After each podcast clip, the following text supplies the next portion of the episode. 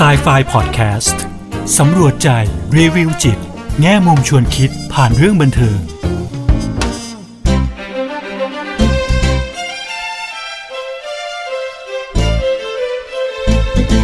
สวัสดีค่ะ กลับมาพบกับครูเอดรกุลวดีทองไพบูลกับ Sci-Fi Podcast กันอีกครั้งนะคะ พอดแคสต์ที่จะนำพวกเราไปสำรวจใจ รีวิวจิต แง่มุมชวนคิดผ่านเรื่องบันเทิงค่ะ สนับสนุนโดยปวดหัวเป็นไข้ ซาร่ายาเม็ดบรรเทาปวดลดไข้ พาราเซตามอล 500 มิลลิกรัม ตัวยาจากมารินครอสสหรัฐอเมริกา ซาร่าไม่ระคายเคืองกระเพาะอาหารค่ะ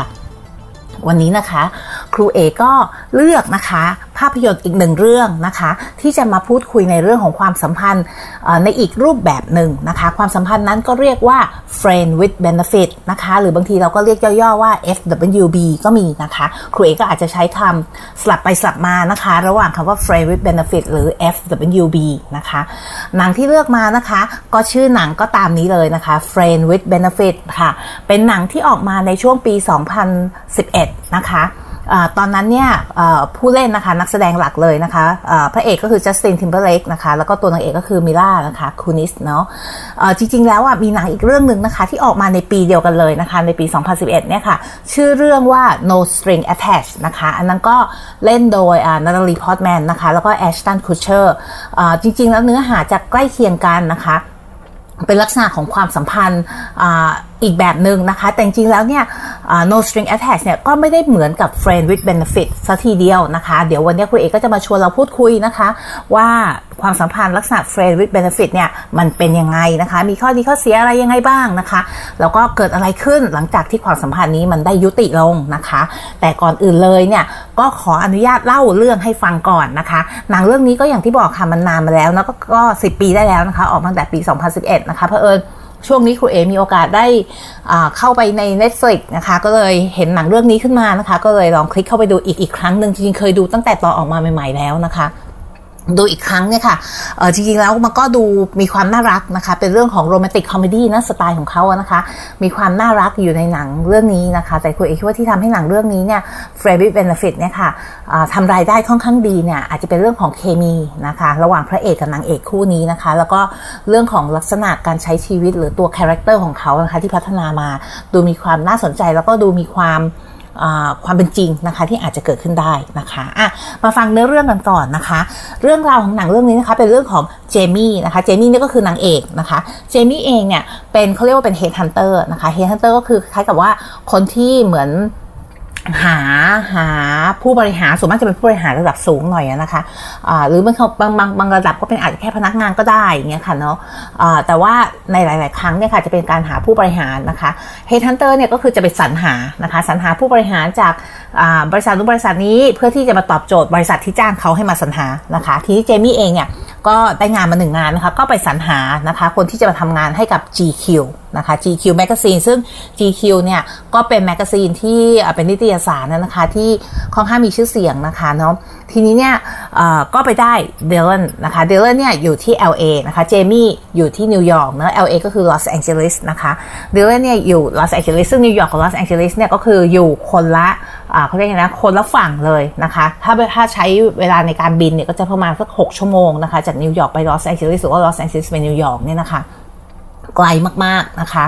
ขับรถก็เป็นหลาย ๆ วันเลยนะคะ ซึ่งดิลเลนเองเนี่ยก็ทำงานเล็ก ๆ ของเขานะคะ อยู่ที่ LA นะคะ ส่วน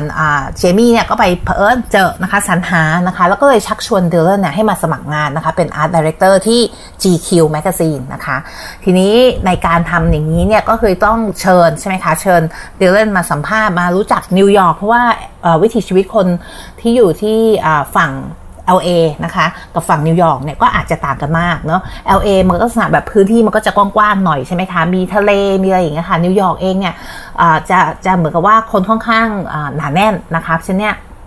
ลักษณะการใช้ชีวิตเนี่ยมันก็จะต่างกันความเร่งรีบหรืออะไรก็จะต่างกันนะคะ ก็เป็นโอกาสให้ดีลเลอร์เนี่ยได้มาเห็นนิวยอร์กได้มาสัมผัสกับวิถีชีวิตของคนนิวยอร์กนะคะ แล้วก็ดูแล้วก็สัมภาษณ์งานด้วยว่าเขาจะคลิกกับบริษัท GQ ไหมนะคะ ทีนี้ในระหว่างนั้นเนี่ยเจมี่ก็ต้องดูแล take care ใช่ไหมคะก็พาดีลเลอร์เนี่ยไปอ่านอกจากสัมภาษณ์งานแล้วใช่ไหมคะก็พาไปรู้จักวิถีชีวิตคนนิวยอร์กพาไปเจอสถานที่เก๋ๆไปเจอกิจกรรมของคนนิวยอร์กนะคะ แล้วในสุดเนี่ยตอนแรกเนี่ยดิลเลนก็เหมือนแบบลังเลว่าเอ๊จะมาไหมอย่างเงี้ยมันวิถีชีวิตมันทั้งต่างกันเหลือเกินอาจจะไม่ใช่สไตล์เขาเนาะนิวยอร์กอะไรเงี้ยแต่ในที่สุดเนี่ยก็ประทับใจนะคะประทับใจกับนิวยอร์กแล้วก็เลยย้ายมาอยู่ที่นิวยอร์กแล้วก็รับข้อเสนอของ GQ นะคะก็เลยมาทำงานที่ GQ โดยมีเงื่อนไขว่าในหนึ่งปีเนี้ยห้ามลาออกจริงๆไม่ห้ามลาออกค่ะ คือเขาก็ลาออกได้ แต่พอเกิดลาออกภายในหนึ่งปีนี้เนี่ย เจมี่เนี่ยผู้สรรหาเนี่ยค่ะ ก็จะไม่ได้ her commission ใช่ไหมคะไอ้รายได้ที่เขาจะได้จากการที่สามารถสรรหาคนมาให้ GQ ได้สำเร็จนะคะ ทีนี้เนี่ยก็พอย้ายมาอยู่นิวยอร์กเนี่ยความที่ว่าดิลเลนเองก็ไม่ได้รู้จักคนเยอะนะคะ เจมี่ก็เป็นคนเดียวที่เขารู้จักที่นิวยอร์กนะก็เลยเป็นเพื่อนใช่ไหมคะเป็นเพื่อนกัน แล้วก็กลายเป็นเพื่อนสนิทนะคะ เป็นเพื่อนสนิทการคุยกันได้ในทุกๆเรื่องนะคะ hang out ด้วยกันก็คือเหมือนกับว่าไปทำนู่นทำนี่ทำกิจกรรมด้วยกันนะคะ ก็กลายเป็นเพื่อนสนิทเลยนะคะจนกระทั่งวันหนึ่งเนี่ยนั่งดูหนังอยู่ด้วยกันแล้วเจมี่ก็ไปเปรยบอกว่าเอ๊ะแบบมันก็แบบรู้สึกแบบช่วงนี้แบบ คิดถึงการมีเซ็กส์นะคะก็คือการมีเพศสัมพันธ์นะเพราะต่างคนเนี่ยก็คือไม่ได้มีมีแฟนกันแล้วนะเวลานั้นนะคะ ก็โสดด้วยกันทั้งคู่เนาะอ่าเสร็จแล้วก็ทั้งคู่ก็แบบว่าคิดไปคิดมาว่า เอ๊ะหรือว่าเราก็แบบมีเซ็กส์กันได้ไหมก็คือ friend with benefit ใช่ไหมคะ ก็คือ เป็นเพื่อนกันมาก่อนเนาะแต่ไอ้ benefit ส่วนเป็น benefit เนี่ยก็คือส่วนที่เป็นเรื่องของเพศสัมพันธ์ใช่ไหมคะมีเซ็กซ์ด้วยกันนะคะ โดยที่มีเงื่อนไขว่าโอเค เราไม่ผูกมัดเนาะก็ยังเป็นเพื่อนกันอยู่ใช่ไหมคะสามารถเป็นเพื่อนก็ได้พูดกันอย่างตรงไปตรงมาได้นะคะ ไม่ผูกมัดไม่ใช่โรแมนติกเรล a t i o n s h i p นะคะต่างคนต่างไม่ได้คิดคิดถึงกันในแง่นั้นเนาะก็ยังยึดยึดกันว่าเป็นเพื่อนเป็นหลักก่อนนะคะเนาะแต่ในระหว่างเนี้ยก็จะมีมีอ่ามีเซ็กซ์มีเพศสัมพันธ์กันมาเรื่อยๆนะคะ จนกระทั่งอยู่มาวันหนึ่งนะคะ เจมี่ก็ตัดสินใจว่า โอเค ฉันจะเหมือนจะเริ่มออกเดทละช่วงนี้ก็คือยุติความสัมพันธ์แบบ friend with benefit ขอกลับไปเป็นเพื่อนก่อนนะคะ โดยที่ไม่มีเซ็กส์เนาะทีนี้ เราก็จะเริ่มเห็นแล้วค่ะว่าความรู้สึกของดิลเลนพระเอกของเราเนี่ยก็เหมือนเปลี่ยนไปเนาะก็อาจจะรู้สึกเหงาเหงาหงอยหงอยนิดๆนะคะเออแต่เขาเป็นเพื่อนนะยังแสดงท่าทีมากไม่ได้นะคะเจมี่เองก็ออกเดทออกเดทแล้วก็ไปได้เจอผู้ชายคนหนึ่งนะคะ ที่เจมี่เองเขาก็มีเงื่อนไขของเขาว่าเออต้องแบบเดทกัน5ครั้งก่อนนะถึงจะมีเซ็กส์กันได้อะไรอย่างเงี้ยค่ะ ที่พอครบ5ครั้งก็ปรากฏว่าเธอก็มีเซ็กส์กับผู้ชายคนนี้ที่เธอเจอนะคะ แต่ว่าพอเช้าวันรุ่งขึ้นผู้ชายคนนี้ก็เหมือนแบบรีบออกจากบ้านอะไรอย่างเงี้ยค่ะ ก็คือไม่ได้สานต่อให้เป็นความสัมพันธ์ที่ยาวนานนะคะ เจมี่ก็อาจจะเสียใจช่วงนั้น แล้วเพอเออช่วงนั้นเนี่ยเป็น 4th of July นะคะ ก็คือมันเป็นวันชาติของสหรัฐอเมริกา ซึ่งช่วงนั้นน่ะคนก็จะมักจะใช้เวลาในการที่จะแบบไปปิกนิกไปอยู่กับครอบครัวนะคะดิลเลนเองเนี่ยก็กำลังวางแผนว่าจะกลับไปที่ LA ก็คือกลับไปเยี่ยมครอบครัวของเขาที่ LA นะคะไปใช้ช่วงวันหยุดพักผ่อนเนี่ยกับครอบครัว ทีนี้พอเจมี่เนี่ยไม่ได้คบผู้ชายคนนี้แล้วดิลเลนก็เลยแบบมา ไปด้วยกันเลยไปที่ LA ด้วยกันนะคะอะแล้วเจมี่ก็เลยได้ไปหาครอบครัวของดิลเลนที่ LA นะคะ ก็ได้เจอพี่สาวเนาะได้เจอหลานนะคะ คือลูกของพี่สาว แล้วก็ได้เจอคุณพ่อของดิลเลนนะคะ ซึ่งเป็นอัลไซเมอร์แล้วซึ่งสิ่งพวกนี้ดิลเลนก็ไม่เคยได้ได้พูดคุยกับเจมี่นะคะ ไม่ได้แบบเล่าในให้ฟังในเรื่องในเรื่องของครอบครัวของตัวเองนะคะ ทีนี้เนี่ยหลังจากนั้นนะคะในที่ที่เขาอยู่ระหว่างที่อยู่ LA อะ เจมี่กับดิลเลนก็มีเซ็กส์กันอีกนะคะ แต่พอหลังจากมีเซ็กส์แล้วเนี่ยเผอิญพี่สาวของของดิลเลนเนี่ยก็เหมือนแบบเห็นว่าสองคนที่เขาเข้ากันได้ดีเนาะมี spark มีอะไรอย่างเงี้ยค่ะ ก็พยายามแบบเหมือนแหย่ๆเข้าไปว่าเอ้ยน่าจะแบบเหมือนจะเป็น girlfriend อยู่หรือเปล่าจะเป็นแฟนได้ไหมอะไรอย่างเงี้ยซึ่งดิลเลนก็แบบรีบแบบปฏิเสธทันทีบอกไม่ใช่เจมี่เองเนี่ยเขาก็มีแบบจริง ๆ แบบเขาเรียกว่า emotional damage ก็คือเขาก็มีแบบ มีเรื่องราวของเขา มีเรื่องในเรื่องของอารมณ์ หรืออะไรพวกนี้ที่เขายังจัดการไม่ได้ เขาไม่เอาคนแบบนี้มาเป็นแฟนหรอกหรืออะไรแบบนี้ โดยที่ไม่รู้ว่าช่วงนั้นนะเพอเอิญเจมี่ก็อยู่ในห้องห้องด้วยอะค่ะ แล้วก็ได้ยินทุกอย่างเลยที่ดิลเลนพูดนะคะ เจมี่ก็เลยรีบเก็บข้าวของนะคะ แบบกลับเลยกลับนิวยอร์กเลยอย่างรวดเร็วในวันนั้น พอกลับมาเนี่ยความสัมพันธ์ของทั้งสองก็เริ่มเปลี่ยนแปลงไปใช่ไหมคะดีลเลนพยายามโทรหาเจมี่เจมี่ก็ก็ไม่รับสายไม่อะไรอย่างเงี้ยค่ะ จนมีเรื่องเนี่ยให้ทั้งคู่เนี่ยได้ต้องกลับมาเจอกัน ก็เพราะว่ามีอีกบริษัทหนึ่งสนใจติดต่อดีลเลนนะคะ เพื่อที่จะมามาให้มาทำงานที่บริษัทเขา แต่มันยังไม่ครบหนึ่งปี เพราะฉะนั้นถ้าดีลเลนลาออกเนี่ยเจมี่จะไม่ได้เงินรายได้ของเธอใช่ไหมครับฉะนั้นเธอก็เลยต้องติดต่อดีลเลนกลับไปนะคะแล้วก็พูดคุยกันเนี่ยแล้ว ต่างคนก็คือเหมือนก็ยังแบบมีความตึงตึงเข้าหากันใช่ไหมคะ ก็เลยยังเคลียร์กันไม่ได้จนกระทั่งในที่สุดแล้วเนี่ยพ่อของเดลเลนก็มาเยี่ยมเดลเลนที่นิวยอร์กนะคะแล้วก็มีโอกาสเนี่ยทีนี้แล้วคุณพ่อเป็นอัลไซเมอร์แล้วแต่เขาจะมี moment ที่เขาแบบว่าเคลียร์ค่ะเหมือนกับว่าเออพูดจารู้เรื่องยังจำได้อะไรอย่างเงี้ยค่ะเนาะะก็มาพูดคุยกันถึงถึงผู้หญิงคนหนึ่งที่เขาประทับใจเป็น first love เป็นรักรักรักแรกรักไม่แน่ใจว่ารักแรกหรือว่ารักที่เหมือนว่าเป็น เป็นรักที่สุดของเขาอะไรอย่างเงี้ยค่ะ แต่ว่าเขาก็ปล่อยให้ผู้หญิงคนนั้นหายไปจากชีวิตเขานะคะ ก่อนที่จะมาแต่งงานกับแม่ของเดลเลนเนาะแต่เขาก็บอกว่าเขาก็ happy กับการที่เขามีเดลเลนมีพี่สาวของเดลเลนอะไรอย่างเงี้ยค่ะเนาะแต่ว่าเขาก็เหมือนแบบว่าผู้หญิงคนนั้นก็ยังอยู่ในความทรงจำของเขาตลอดแล้วเขาก็เสียใจที่เขาไม่เคยบอกความรู้สึกจริง ๆ กับผู้หญิงคนนั้นนะคะ ส่วนตัวเจมี่เองก็มีโอกาสได้คุยกับแม่ตัวเองเนาะซึ่งแม่ของเจมี่ก็เป็น เป็นผู้หญิงที่มีมีมี history นะคะก็มีเรื่องราวของเขาเหมือนกันเนาะเขาก็มีแบบว่า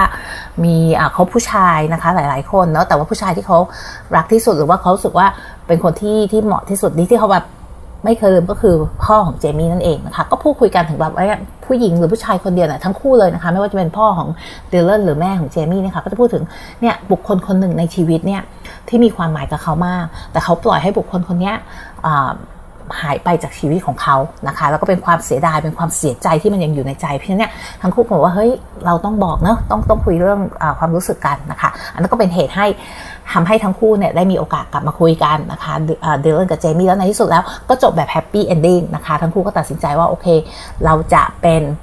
เราจะไม่เป็นแค่เพื่อนแล้วเราจะพัฒนาความสัมพันธ์ของเราเนี่ยให้เป็นคู่รักแล้วก็จะออกเดทกันเป็นครั้งแรกอย่างจริงจังนะคะอ่านั่นก็เนื้อเรื่องนะคะของภาพยนตร์เรื่องนี้นะคะ เดี๋ยวกลับมานะคะ ครูเอจะมาชวนเราพูดคุยเกี่ยวกับเรื่องอความสัมพันธ์แบบ friend with benefit กันค่ะปวดหัว เป็นไข้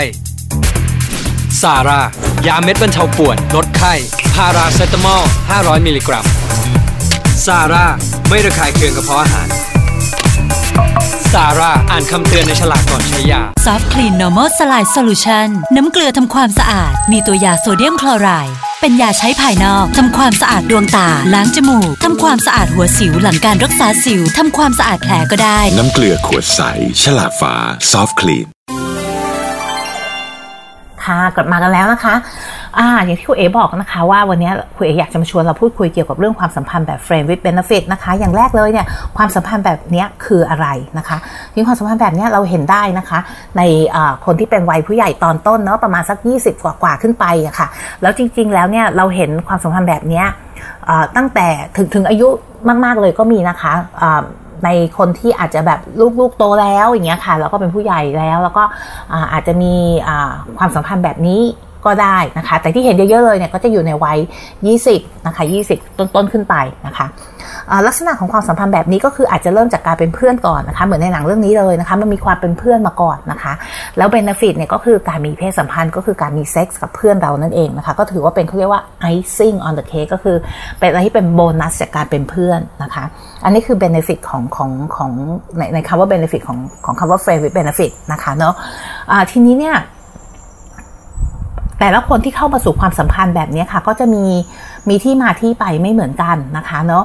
ะความสัมพันธ์แบบ friend with benefit อย่างที่คุณเอบอกค่ะ มันก็จะต่างจาก no string attached นะคะ เพราะว่า no string attached นี่คือเรา string ก็คือเชือกหรืออะไรพวกนี้ใช่ไหมคะ ก็คือไม่มีความผูกมัดไม่มีความผูกพันกันเลยนะคะเนาะแต่ว่า friend with benefit น่ะมันมีความผูกพันฉันเพื่อนอยู่นะคะ ยังไงก็ยังมีความเป็นเพื่อนอยู่นะคะ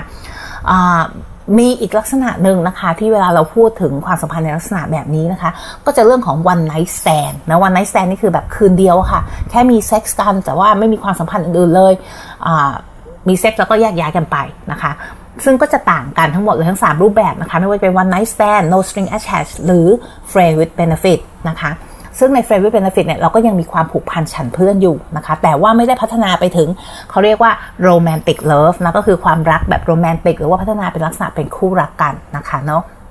เพราะฉะนั้นเนี่ยมันก็มีความความเป็นไปได้ว่าเวลาเรามีเพศสัมพันธ์กันหรือว่ามีมีเซ็กส์กับเพื่อนเนี่ยมันก็จะรู้สึกใกล้ชิดนะคะอบอุ่นกว่าเนาะกว่าความสัมพันธ์แบบ one night stand ที่แบบคืนเดียวแยกย้ายกันไป หรือแบบลักษณะเหมือน no string attached ซึ่งไม่มีความผูกพันอะไรกันเลยนะคะเนาะทีนี้เนี่ยข้อดีข้อเสียของความสัมพันธ์แบบ friend with benefit นะคะ ข้อดีเราก็เห็นกันแล้วเนะว่ามันไม่มีข้อผูกมัดใช่ไหมคะต่างคนต่างโอเปนนะเปิดที่เราสามารถที่จะไปคบคนอื่นก็ได้อย่างกรณีของเจมี่ใช่ไหมคะเจมี่เนี่ยก็คือถึงถึงวันหนึ่งก็บอกว่าเออเขาอยากจะแบบเริ่มเดทและอยากจะมีความสัมพันธ์ที่แบบว่าเป็นโรแมนติกเลิฟมีความสัมพันธ์ที่ลึกซึ้งมากขึ้น ก็เริ่มออกไปคบคนอื่นนะคะ อีกฝ่ายเนี่ยไม่สามารถที่จะหยุดได้เพราะว่ามันเป็นข้อตกลงใช่ไหมคะเป็น friend with benefit ไม่มีข้อผูกมัดใด ๆ ใช่ไหมคะ แต่ข้อเสียก็มีนะคะ ข้อเสียก็คือบางครั้งเนี่ยความที่ว่าเราเองก็ต้องรักษาระยะห่างใช่ไหมคะ อย่างหลาย ๆ คนก็จะมีกฎกติกาเนาะอย่างเช่นอ่าอะไรอะอย่างแรกๆเลยไอ้เรื่องไม่มีข้อผูกมัดเนี่ยเป็นกฎหนึ่งอยู่แล้วใช่ไหมคะบางคนจะมียิ่งมากมากขึ้นไปกว่านี้อีก อย่างเช่น ห้ามห้ามค้างคืนอะไรอย่างเงี้ยค่ะเนาะห้ามคุยกันเป็นบางเรื่องนะคะ อย่างเช่น ถ้า you จะไปออกเดทกับคนโน้นคนนี้เนี่ย เป็นเรื่องที่เราไม่คุยกันนะ หรือเราจะไม่คุยกันเรื่องเซ็กส์กับคนอื่น อะไรอย่างเงี้ยค่ะ ซึ่งจริง ๆ จุดเนี้ยมันทำให้ความสัมพันธ์ฉันเพื่อนเนี่ยมัน drop ลงนะคะเพราะจริงถ้าเกิดเราเป็นแค่เพื่อนเนี่ยเราสามารถคุยกับเพื่อนเราได้ในทุก ๆ เรื่องใช่ไหมคะไม่ว่าจะเป็นเรื่องที่เราไป fall in love ตกลุมรักใครหรือมีเพศสัมพันธ์ใครเนี่ยกับเพื่อนเนี่ยเพื่อนสนิทที่สูงของเราเนี่ยเราก็สามารถที่คุยเรื่องนี้ได้ แต่บางครั้งพอเป็นลักษณะที่จากเพื่อนกลายมาเป็น friend with benefit แล้วเนี่ยไอ้ความสัมพันธ์พวกนี้มันไม่สามารถที่จะ ด้วยข้อตกลงอะค่ะ ว่าเราสามารถคุยเรื่องนี้ได้ ความสัมพันธ์ในเชิงเพื่อนเนี่ยก็เลยอาจจะดรอปลงนะคะ แล้วในหลาย ๆ ครั้งเนี่ยมันก็จะกลายเป็นว่าคนที่อยู่ในความสัมพันธ์ลักษณะเนี้ยเป็น second best ก็คือเป็นตัวสำรองตลอดเวลาเราไม่ใช่ตัวจริงใช่ไหมคะ เพราะในสุดแล้วเขาก็จะออกไปหาคนอื่นที่เขาคิดว่าเขาจะพัฒนาความสัมพันธ์ในลักษณะที่แบบว่าเป็นคู่รักเป็นความสัมพันธ์ที่เชิงโรแมนติกที่ยั่งยืนต่อไปได้นะคะ แล้วทีนี้เนี่ย ทำไมคนถึงอยากจะเข้ามาอยู่ในความสัมพันธ์แบบนี้นะคะ มันก็มีหลายสาเหตุแล้วแต่ละคนเนี่ยคุณเอ๋ว่ามันก็เหมารวมไม่ได้นะคะว่าเพราะเหตุใดบางคนถึงเลือกที่จะมีความสัมพันธ์แบบนี้ บางคนก็อาจจะเป็นด้วยเรื่องของแบบว่าความเขาเรียกไงคะเริ่มจากความสะดวกก่อนเนาะอย่างที่แบบว่าเออเราก็แบบรู้สึกว่าอยากมีเพศสัมพันธ์แต่ตอนนี้เรายังไม่มีใครอย่างเงี้ยค่ะมองไปมองมาก็เห็นเพื่อนเราเราตกลงกับเพื่อนได้ก็เอ๊ะเอาอย่างนี้ ดีไหมใช่ไหมคะ อันนี้ก็อาจจะเป็นหนึ่งหนึ่งในเหตุผลที่เข้ามาสู่ความสัมพันธ์แบบนี้นะคะแต่ในหลาย ๆ ครั้งเนี่ยมันก็จะเป็นประเด็นในเรื่องที่เกี่ยวกับเรื่องของอเขาเรียกว่า fear of commitment นะคะ ก็คือ ความกลัวที่จะมีการผูกมัดนะคะในความสัมพันธ์เนาะซึ่งเราก็จะเห็นนะคะจากในภาพยนตร์เรื่องนี้เหมือนกันนะคะ ทั้งตัวเจมี่เองแล้วก็ตัวดิลเลนเองเนี่ยก็ถูกเลี้ยงมานะคะ อย่างของเจมี่เนี่ยเป็นแม่เลี้ยงเดี่ยวมาอยู่แล้วเนาะแล้วแล้วเจมี่เองก็เห็นเห็นเห็นแม่ตัวเองเนี่ยค่ะที่เขาจะมีความสัมพันธ์กับผู้ชายหลาย ๆ คนนะคะ ก็คือเปลี่ยนแฟนไปเรื่อยๆนะคะ แต่ว่าก็คือไม่มีความสัมพันธ์ที่ยั่งยืน แล้วก็อาจจะทำให้เจมี่เองเนี่ยไม่ไม่กล้าที่จะเหมือนหรืออาจจะมีประเด็นอะไรบางอย่างกับการที่จะ ผูกมัดกับใครสักคนหนึ่งนะคะหรือมี commitment กับใครสักคนหนึ่งถึงแม้ว่าตัวเองจะต้องการก็ตามแต่เราก็จะเห็นดูประวัติเล็ก ๆของเจมี่ว่าเอ้ยเขาก็แบบมีความสัมพันธ์ที่ไม่สามารถยั่งยืนได้นะคะ ส่วนดิลเลนเองก็เหมือนกันนะคะ ตัวคุณพ่อเองก็ถ้าที่คุณเอกฟังดูนะคะ ก็เหมือนว่าคุณแม่ของดิลเลนเนี่ยเขาก็เหมือนแบบจากไปตั้งแต่ดิลเลนอาจจะยังอายุน้อยๆอยู่นะคะพ่อก็เลี้ยงขึ้นมาเหมือนกันเนาะก็เห็นความสัมพันธ์กับ พ่อกับแม่ที่มันไม่ยั่งยืนเหมือนกัน แล้วแล้วดูเหมือนในเรื่องนะคะเดลนเองก็จะพูดในลักษณะนี้เหมือนกันว่า ก็เพราะอย่างนี้ไงเขาถึงแบบไม่อยากที่จะมีคอมมิชเมนต์ไม่อยากที่จะผูกมัดกับใครนะคะ เพื่อนเนี่ยก็อาจจะเป็นประเด็นหนึ่งเหมือนกันนะคะ ที่ทำให้คนเนี่ยเลือกที่จะมีความสัมพันธ์แบบ friend with benefit เพื่อที่เราจะได้ไม่ต้องรู้สึกว่าเราจะต้องผูกมัดกับใครนะคะอ่าทีนี้นะคะ คำถามต่อมาเนาะก็คือที่คุณเอสงสัยมากๆเลยนะคะ ก็คือถ้าสมมติว่าเรามีความสัมพันธ์แบบนี้แล้วอะแล้วความสัมพันธ์เนี้ยมันต้องยุติลงนะคะ มันจะเกิดอะไรขึ้น เราจะรักษาความเป็นเพื่อนได้ไหม หรือว่ามันจะเป็นอะไรยังไงต่อไปนะคะครูเอกก็เลยไปดูนะคะไปหาข้อมูลเนาะะแล้วก็พบว่านะคะไอ้ความสัมพันธ์แบบนี้มันยุติลงได้นะคะเนาะแล้วแล้วจริงแล้วในงานวิจัยเนี่ยค่ะมีงานวิจัยหนึ่งนะคะในปี 2020เนี่ยที่บอกว่าลักษณะความสัมพันธ์แบบ friend with benefit เนี่ยส่วนมากนี่ก็จะอยู่ที่ประมาณสักปีหนึ่งนะคะจะน้อยครั้งที่มันอาจจะไม่ใช่ไม่ถึงกับน้อยครั้งค่ะ แต่ว่าเปอร์เซ็นต์นะคะเป็นจำนวนไม่มากนักนะคะ ที่จะสามารถอยู่รอดเกิน 1 ปีนะคะเนาะะแต่เขาบอกว่าบางครั้งเนี่ยเหตุผลที่ทำให้เราต้องยุตินะคะ ความสัมพันธ์แบบ friend with benefit เนี่ยก็เพราะว่า ฝ่ายใดฝ่ายหนึ่งอะ่ะมักจะต้องการมากกว่านี้นะคะ คือต้องการที่จะเป็นคู่รักนะคะ หรือพัฒนาไปไปที่ไปสู่ความสัมพันธ์ที่ลึกซึ้งมากขึ้นนะคะอันนี้เพราะอะไรมันถึงเป็นอย่างนั้นนะคะ อันนี้คุณเอ๋ว่ามันอธิบายได้นะคะ ด้วยทฤษฎีเกี่ยวกับเรื่องของอการเรียนรู้อะไรประมาณนี้ใช่ไหมคะเพราะว่าเวลาคนเรามีเซ็กส์กันใช่ไหมมันก็จะรู้สึกดีใช่ไหมคะรู้สึกดีเนี่ยไม่ไม่รวมถึงไอออกซิทอกซินไอฮอร์โมนที่มันหลั่งนี่ค่ะให้มันรู้สึกมีความสุขเนี่ยค่ะเนาะเวลาเรามีเซ็กส์เนี่ยพอรู้สึกดีปุ๊บอะกับคนคนนี้ใช่ไหมคะก็จะจับคู่กันว่าเออพอเห็นคนคนนี้เรามีเซ็กเรารู้สึกดีด้วยอะ่ะก็กลายเป็นว่าเราก็จะเกิดความรู้สึกอะไรบางอย่างใช่ไหมคนเราก็จะเกิดการเรียนรู้ว่าเออถ้าเกิดเรามีความรู้สึกดีกับเมื่ออยู่กับคนคนนี้เราก็อยากจะอยู่กับคนคนนี้แล้วก็มีแบบมีกิจกรรมแบบนี้ไปเรื่อยๆ ใช่ไหมคะ มันก็เลยทำให้เราอาจจะอยากจะได้ความสัมพันธ์ที่ดีกว่าดียิ่งขึ้นกับคนคนนี้นะคะ ก็คือความสัมพันธ์ที่ลึกซึ้งมากขึ้นเป็นโรแมนติกเลิฟเนาะทีนี้ถ้าฝ่ายใดฝ่ายหนึ่งต้องการแต่ฝ่ายหนึ่งอะไม่ได้ต้องการใช่ไหมคะ มันก็อาจจะทำให้ เราต้องยุติความสัมพันธ์นี้ไปเนาะที่พอยุติแล้วใช่ไหมคะเขาก็มีงานวิจัยนะคะมีงานวิจัยในปี 2013 นะคะ ซึ่งครูเอไปดูมาเนาะเขาบอกว่าจริงๆแล้วเป็นเป็นส่วนมากเลยนะคะของความสัมพันธ์แบบนี้เนาะที่สามารถกลับมาเป็นเพื่อนกันได้นะคะ ถึงแม้ว่าจะยุติการมีเพศสัมพันธ์กันแล้วนะคะ ก็มีเพื่อนกันได้นะคะ แล้วก็ 50%เลยนะคะในในในส่วนที่เนี่ยรักษาความสัมพันธ์แบบเพื่อนเนี่ย บอกว่าพอกลับมาเป็นเพื่อนกันแล้วเนี่ยเขาก็ยังรู้สึกคอนเน็กนะคะยังรู้สึกใกล้ชิดกับเพื่อนนะคะเหมือนเดิมเนาะค่ะ แต่ก็มีอีกกลุ่มใหญ่ ๆ เหมือนกันนะคะ ที่ไม่สามารถที่จะรักษาความเป็นเพื่อนไว้ได้หลังจากที่จะยุติความสัมพันธ์นั้นแล้วนะคะ ในกลุ่มนี้ก็จะบอกว่าเขาจะรู้สึกเหมือนแบบว่า ดีซีเหมือนถูกหลอกใช้อะไรประมาณนี้นะคะ แล้วพอเลิกไปแล้วเนี่ยก็จะรู้สึกถึงความเหงานะคะมีความเนี่ยค่ะความเหงาความไม่สบายใจนะคะที่ที่ตามมาหลังจากที่ยุติความสัมพันธ์แบบ friend with benefit แล้วนะคะเพราะฉะนั้นเนี่ยไม่ใช่ทุกทุกทุกความสัมพันธ์แบบนี้เนี่ยที่จะอยู่รอดนะคะ ก็จะมีกลุ่มที่รอดนะก็คือกลุ่มที่สามารถกลับมาเป็นเพื่อนกันได้นะคะ แล้วก็ยังมีกลุ่มด้วยนะคะ มีกลุ่มอีกกลุ่มหนึ่งเหมือนกันที่สามารถพัฒนานะคะไปเป็นความสัมพันธ์ที่ลึกซึ้งได้มากยิ่งขึ้นนะคะแล้วก็มีอีกกลุ่มหนึ่งที่ไม่สามารถที่จะรักษาความเป็นเพื่อนได้เลยนะคะเนาะอย่างที่ครูเอ๋บอกอะค่ะว่าความสัมพันธ์ในลักษณะนี้นะคะ ก็จะมีงานวิจัยในปี 2020 เนาะที่บอกว่ามันจะค่อนข้างสั้นนะคะในงานวิจัยนั้นเนี่ยค่ะเขาบอกว่าประมาณ1ส่วน3นะคะของผู้เข้าร่วมวิจัยที่ผู้ผู้เข้ามาตอบแบบสอบถามเนี่ยค่ะบอกว่าความสัมพันธ์เนี่ยมักจะอยู่ไม่เกินหนึ่งปีนะคะเนาะะแล้วก็หลังจากนั้นก็อาจจะเปลี่ยนแปลงไปเป็นเพื่อนนะคะะแต่ว่า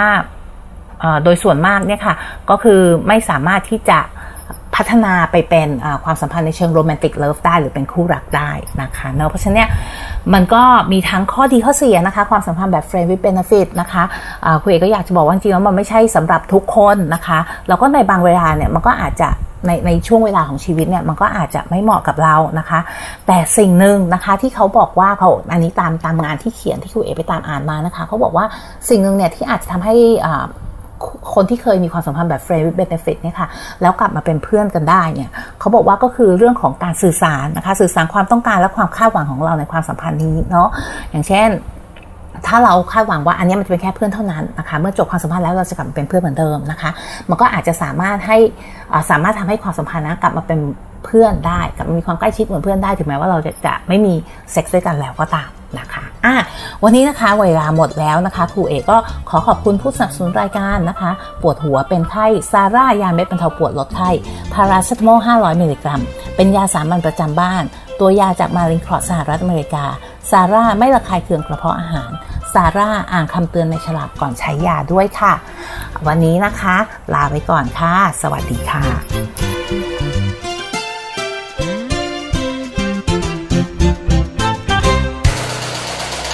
ฮูดี้พอดแคสต์ฮูดี้พอดแคสต์เรื่องที่คุณฟังแล้วต้องร้องว่าฮูดี